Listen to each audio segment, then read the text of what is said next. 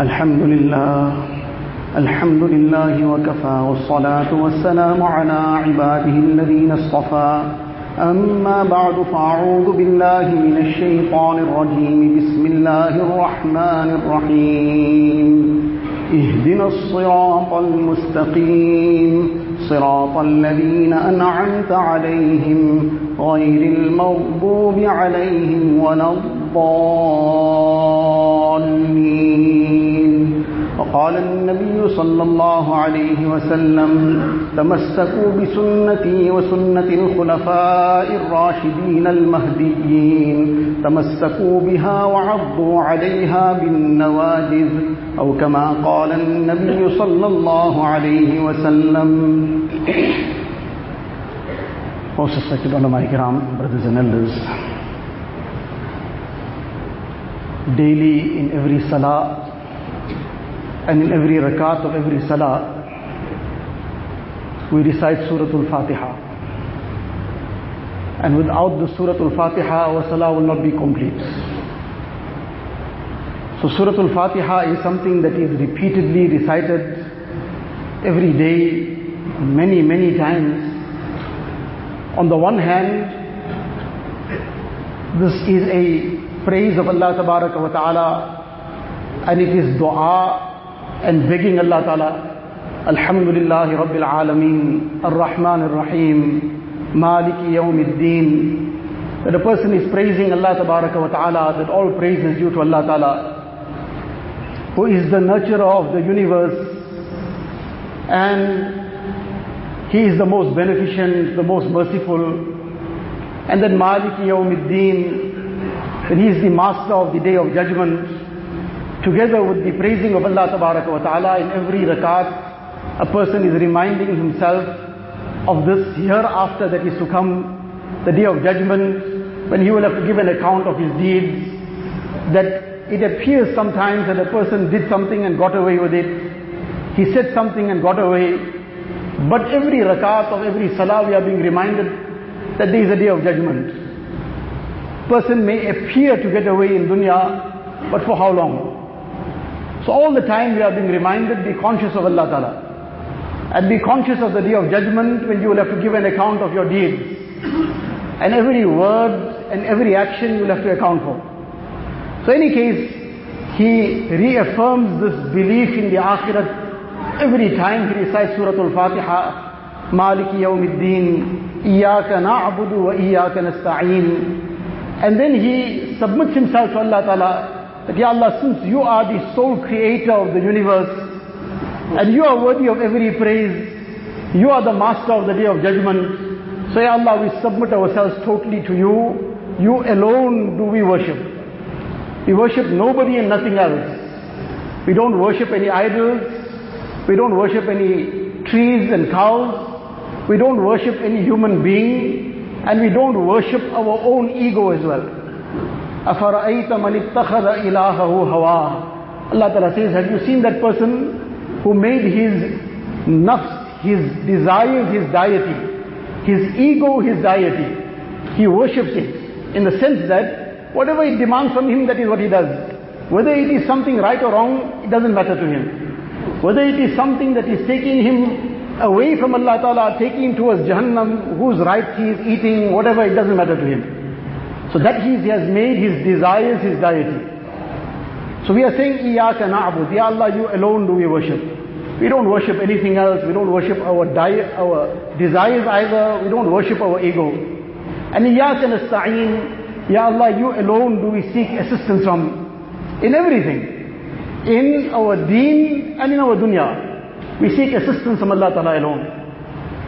And then comes the ayat of the Quran Sharif, which is this dua and this plea to Allah wa Ta'ala, which He Himself has given us. That daily, in every salah, in every rakat, beg for hidayat. Beg Allah wa Ta'ala for divine guidance. Ihdina as-sirat al-mustaqim. Ya Allah, guide us to the straight path. So this is a dua that we are obliged to make.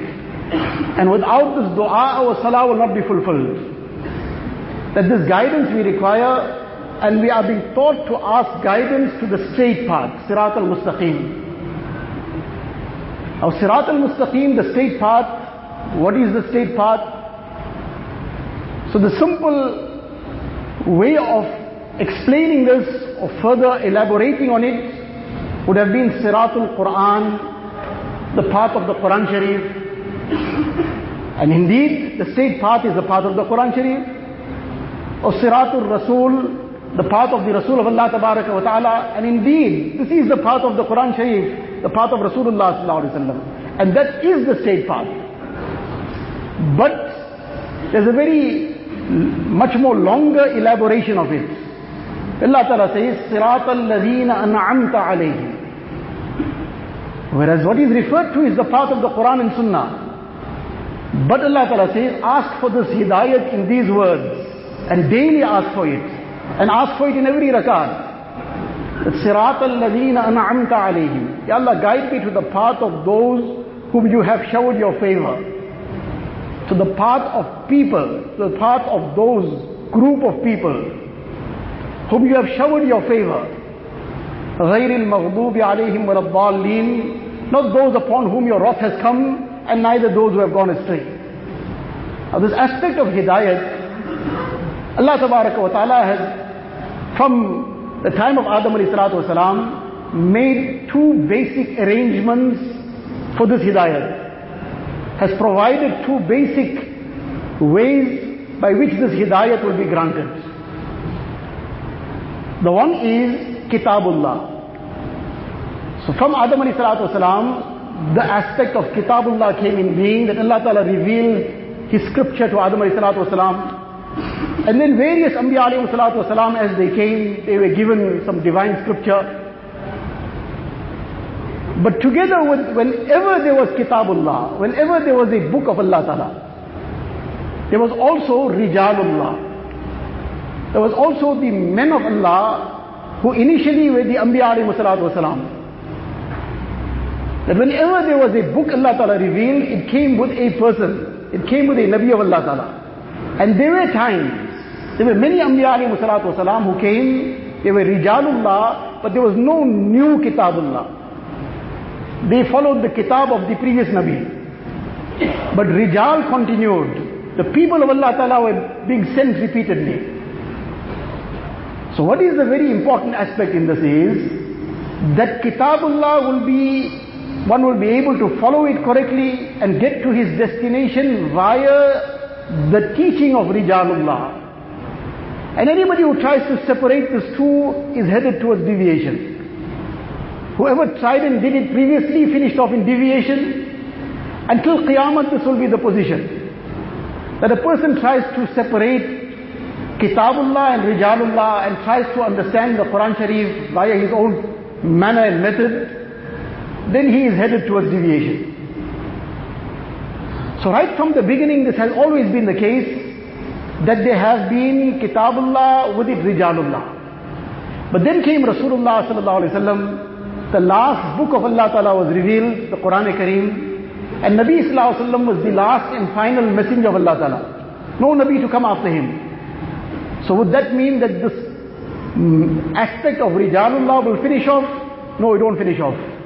Nabi Sallallahu set the foundation for the Rijalullah after him. In one hadith, Nabi Sallallahu which is reported in Bukhari Sharif, he instructs the ummah at large and primarily those who were there, اقتدوا بالذين من بعده أبي بكر وعمر رضي الله عنهما that you want to follow anybody after me, then you follow Abu Bakr and Umar. Now these were the first Rijalullah who were given this mantle of being Rijalullah after Rasulullah on the highest pedestal. And then the Khulafa Rashideen in general, تمسكوا بسنتي وسنة الخلفاء الراشدين المهديين. Follow my way, hold on to my way, and hold on firmly to the way of my righted, rightly guided khulafa. We are being given this direction that there will be people after Nabi Sallallahu who will be the Rijalullah. So the highest level of the Rijalullah among the Sahaba, Abu Bakr and Umar radiallahu anhu. Then together with them the rest of the khulafa. And then all the Sahaba in general. In one hadith, Nabi Sallallahu says that the Bani Israel, they disintegrated into 72 groups. My ummah will finish off ستفترق أمتي على ثلاث وسبعين ملة My ummah will break up into 73 groups. And kulluhum finnar, every one of these 73 groups will end up in the fire of Jahannam except one. Out of 73 groups, one will go to Jannah, the other 72 will go to Jahannam. Nabi Islam is saying this. So the Sahaba were very concerned about this, that who is this? One group, how will we know which is this one group? وَمَا هِيَ يَا رَسُولَ اللَّهِ وَمَنْ هِيَ يَا رَسُولَ اللَّهِ Who is this one group? Nabi Islam says, مَا أَنَا عَلَيْهِ وَأَصْحَابِي The group that will go to Jannah is that group that will be on the path of, of my path and the path of my Sahaba Ikram. So the path of the Sahaba Ikram, the Sahaba in general have been declared is Rijalullah. Somebody tries to remove them from the equation, he is headed to deviation. And this has always happened and will carry on because there is no way that a person can reach the correct understanding of the Quran Sharif without the intermediary of the Sahaba Ikram. The words of the Quran Sharif were passed on to the Ummah via these personalities. And the meanings of the Quran-e-Kareem from Rasulullah to the Ummah, this is the vital link in the chain. Take this link out and then it is, as they say, free for all to do what they want and distort how they want it and go by whatever they as they wish to do it. To understand this, that take the Sahaba out of the equation and the Quran Sharif will end up in a situation of distortion. And this is what the enemies of Islam want. That remove Rijalullah out of the picture, then everybody can do as they wish with the Quran Sharif. And then Anything and everything can be made permissible. In the time when the Quran was still being revealed, when the ayat of the Quran Sharif was revealed, حَتَّى يَتَبَيَّنَ لَكُمُ الْخَيْطُ الْأَبْيَضُ مِنَ الْخَيْطِ الْأَسْوَدِ مِنَ الْفَجْرِ Regarding the fasting, that when does the fast now commence? A person may eat and drink in the night until when? Quran Sharif explains it in the words that until the white thread becomes apparent from the black thread. Until that time you can eat and drink, then you must start the fast. One person, he is in the time of wahi, he took it literally. And he kept two threads alongside him, one white, one black. And now as it's getting a little bit lighter, he's trying to distinguish, can he make out the difference still? The next day he came, he said, I couldn't really make out what's going on. Nabi Sallallahu said to him, no, this is not the meaning. He explained to him what the meaning is. This actually refers to the darkness of the night and true dawn. When true dawn comes in, now the fast has started. But the lesson in this is that even in the time when wahi was being revealed, the explanation of the Quran Sharif was being given by Rasulullah sallallahu alaihi wasallam. There were times when even the Sahaba required some further elaboration. And this is among the primary functions and duties of Rasulullah sallallahu alaihi wasallam. In the Quran Sharif Allah Ta'ala says, وَأَنزَلْنَا إِلَيْكَ الذِّكْرَ لِتُبَيِّنَ لِلنَّاسِ مَا نُزِّلَ إِلَيْهِمْ We have revealed this Quran Sharif to you, but so that you will now explain to the people what has been revealed to them. One is the Quran Sharif, the other is the explanation of Rasulullah of what is the meaning of the Quran Sharif. لقد من الله على المؤمنين إذ بعث فيهم رسولا من أنفسهم يتلو عليهم آياته ويزكيهم وَيُعَلِّمُهُمُ الْكِتَابَ وَالْحِكْمَةِ Allah Ta'ala says that Allah Ta'ala has greatly favored the believers, that He sent among them a messenger from them. And what does this messenger of Allah Ta'ala do? يَتْلُو عَلَيْهِمْ آيَاتِهِ He recites the ayat of the Quran Sharif. This is primarily referred to da'wat. That by the recitation of the ayat of the Quran Sharif, He invites them towards Allah Ta'ala. Invites them to the greatness of Allah Ta'ala. Invites them to the way of Islam. And then when you him, he purifies them from all the ailments of the heart, from kufr, from shirk, from malice, from jealousy, from pride, from arrogance, from miserliness. All these are major ailments and cancers of the spiritual heart. Unfortunately, these are things which are disregarded generally. Person is very concerned about the flu he has physically, And fair enough, he will attend to that as well. We are very concerned about the physical flu, but not concerned in the least bit about the spiritual cancers. The physical flu, a person goes to the doctor also. But the spiritual cancer, he is quite content with. That cancer like pride, regarding which, regarding which Rasulullah says, لا يدخل الجنة من كان في قلبه مثقال حبة من خردل من كبر that a person who has pride to the extent of a mustard seed, he will not enter Jannah. But that we are quite fine with. Every person feels I'm okay with it. So in any case, among the primary functions of Rasulullah was يَتْلُو عَلَيْهِمْ آيَاتِهِ وَيُزَكِّيهِمْ وَيُعَلِّمُهُمُ الْكِتَابَ وَالْحِكْمَةِ And he will teach to them the Quran Sharif. Teach them the Quran Sharif. The Quran Sharif was revealed in the time when the mastery in Arabic was at its highest. So Arabic was their mother tongue. And they were more eloquent than people in any other time. So what was he teaching them? He was teaching them what is the meaning of the Quran Sharif. And therefore without this explanation of Rasulullah and the first recipients who got this explanation with the Sahaba Ikram, they saw the occasions when the ayat were revealed. They saw the circumstances. They understood it in its correct context. And they clarified from Nabi Sallallahu anything that they were not sure about. And they passed it on to the Ummah.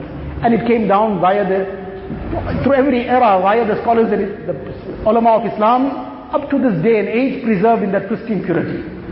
Now somebody tries to cut off the Sahaba Ikram, so he'll finish off. One person was traveling in a plane and there happened to be somebody seated next to him. So this person was a Muslim also. Apparently everything was, made salam. Now when the time came for the food, it was clear that this food is not halal. So this person opened it and he carried on eating. It was some meat. So the person traveling with him, sitting next to him, asked him that, how are you just eating this? This is obvious, it's not halal, it's clear. So he replied to him, what do you mean it's not halal? Says in the Quran Sharif, Allah Ta'ala says, now this is gone directly without understanding anything.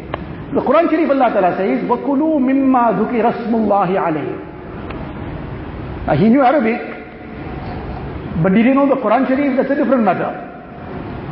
Knowing Arabic is one thing, which is the greatest language, which is a language which Nabi Sallallahu said, love the Arabs because I am an Arab. The Quran is in Arabic, and the language of the people of Jannah will be Arabic. So subhanallah, this is the greatest of all languages, the languages of the Quran Sharif, the language of Jannah. But that alone doesn't qualify a person to start interpreting the Quran Sharif.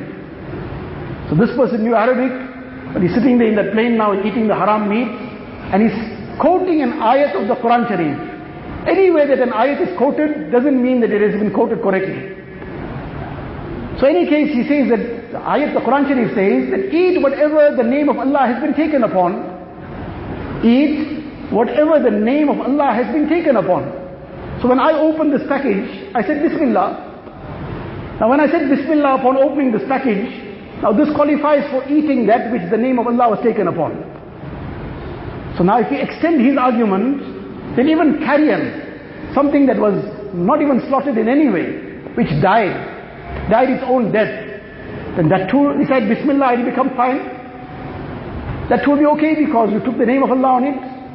Whereas it's obvious what is referred to is that animal that was slaughtered with the name of Allah Ta'ala. Eat from that animal. Don't eat when that name of when the name of Allah was not taken. But he took it upon himself. So this was the end result. In fact, this is something that without the Sahaba Kiram will never understand anything correctly.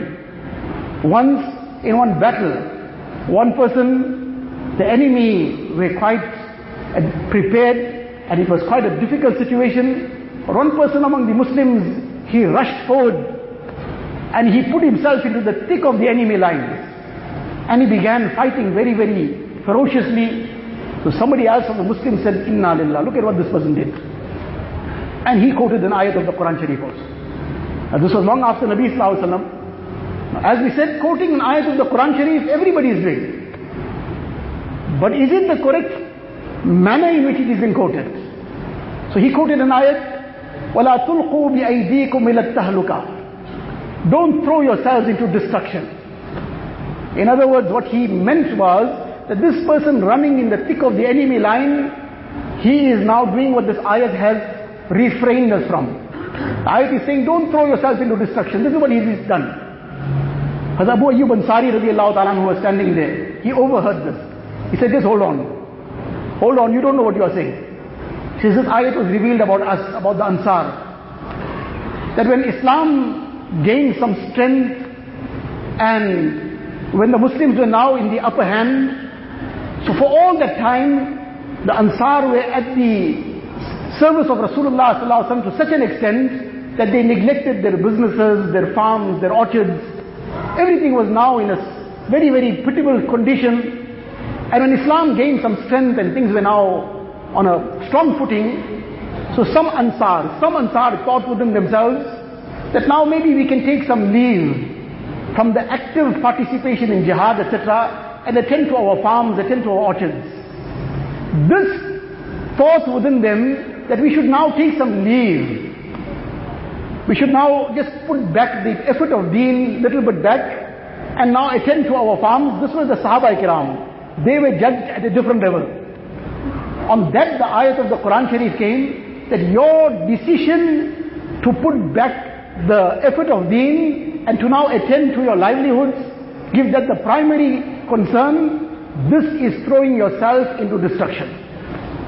Now what was the meaning of the ayat and how somebody misinterpreted it took the completely opposite meaning. So this is the need for the Sahaba Ikram. After the Sahaba Ikram will come those after them. That will be the Tabi'een. The great Tabi'i Imam Mujahid rahmatullah alayhi, the very special student of Sayyidina Abdullah bin Abbas ta'ala Imam Bukhari rahmatullah alayhi quotes his statement in Bukhari Sharif. And Imam Bukhari is giving us the same lesson by quoting the statement. Where he says, نَقْتَدِي بِمَنْ قَبْلَنَا وَيَقْتَدِي بِنَا مَنْ بَعْدَنَا He says, نَقْتَدِي بِمَنْ قَبْلَنَا We will follow the people before us, the Sahaba Ikram. And the people after us will follow us. Now this is a special student of Abdullah bin Abbas ta'ala who was Hibrul Ummah, the scholar of the Ummah. And he is now saying that we follow the people before us, the people after us will follow us. Because we got it from the Sahaba Kiram, we'll pass it on to them. And this is the way it will continue through every era and every generation. But throughout the eras and especially in recent times, even to a more extent, there has been this intensified effort to try and cut off this link. That every person must have his own right to do what he wants. In August 94, there was an article written in a magazine, The Economist. Now, this is something which people of a certain class would normally read. And in this, artic- in this article titled Islam and the West, very lengthy article, some 40, 50 pages long. And in there, this one aspect was mentioned that there are certain things which need to be re need to be adjusted in the Muslim communities. If we want them to come onto our way, meaning to comply or be compatible with the West, to make Islam compatible. But how will it become compatible? Will the West give up its ideologies to come to Islam? No, no. Islam will give up some of its ideologies, cut many corners, and make them compatible. And three key points were mentioned therein. One is interest. This must be legalized in some way or the other. So the person will now just say, well, I invested something and I got profit. Meanwhile, it's 100% interest. Somehow interest needs to be legalized. This is the crux of it. The second is the woman must be brought out into the marketplace. Now this is being written in The Economist.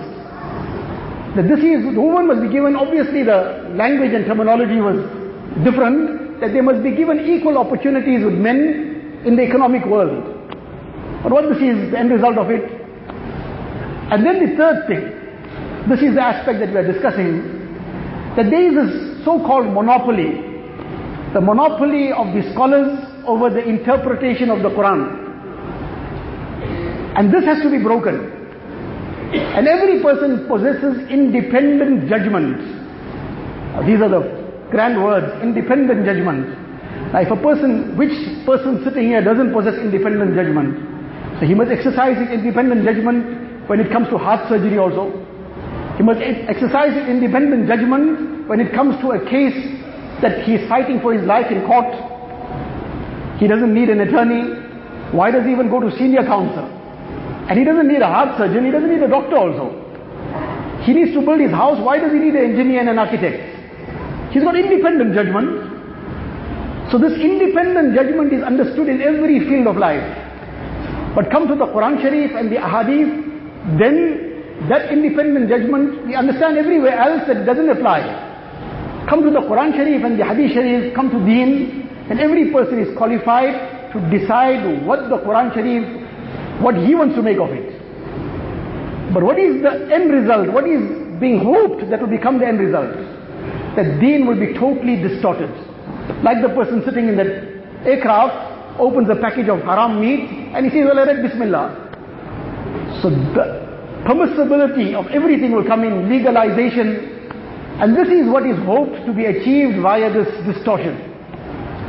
People are writing books a person will quote 200 verses of the Quran Sharif, not one Hadith Sharif, or one explanation of the Sahaba Ikram. And he's explaining what is all this about. Can a person ever get to the right understanding without the Sahaba Ikram? And taking the ulama out of the picture, there's no, as the words are used, big, big words, oligarchy of the scholars. There is no oligarchy. This is a natural system that has existed in everything. That in anything a person does, he goes to those who learned from their teachers in the unbroken chain up to the top. So if it's some field, some expertise, those who refined it, but it comes to deen, it will go to the personality upon whom wahi descended, upon Rasulullah The unbroken chain up to the top. And somebody tries to take a different path, break the chain and go elsewhere, turn to self-study and all these various things, this, take out the imams of fiqh out of the equation, those who understood this in its complete depth, then this is the road to deviation. Allah ta'ala give us the tawfiq that we stick firmly onto the way of the Quran and Sunnah in the light of the explanation and the way of the Sahaba Kiram and hold on to the way of those who Allah ta'ala says are the rightly guided people, the people min al-nabiyyin was-siddiqeen was-shuhada'i was-salihin those who Allah ta'ala explains this ayah the time has already elapsed. Allah ta'ala give us the tawfiq. Wa akhiru da'wana alhamdulillah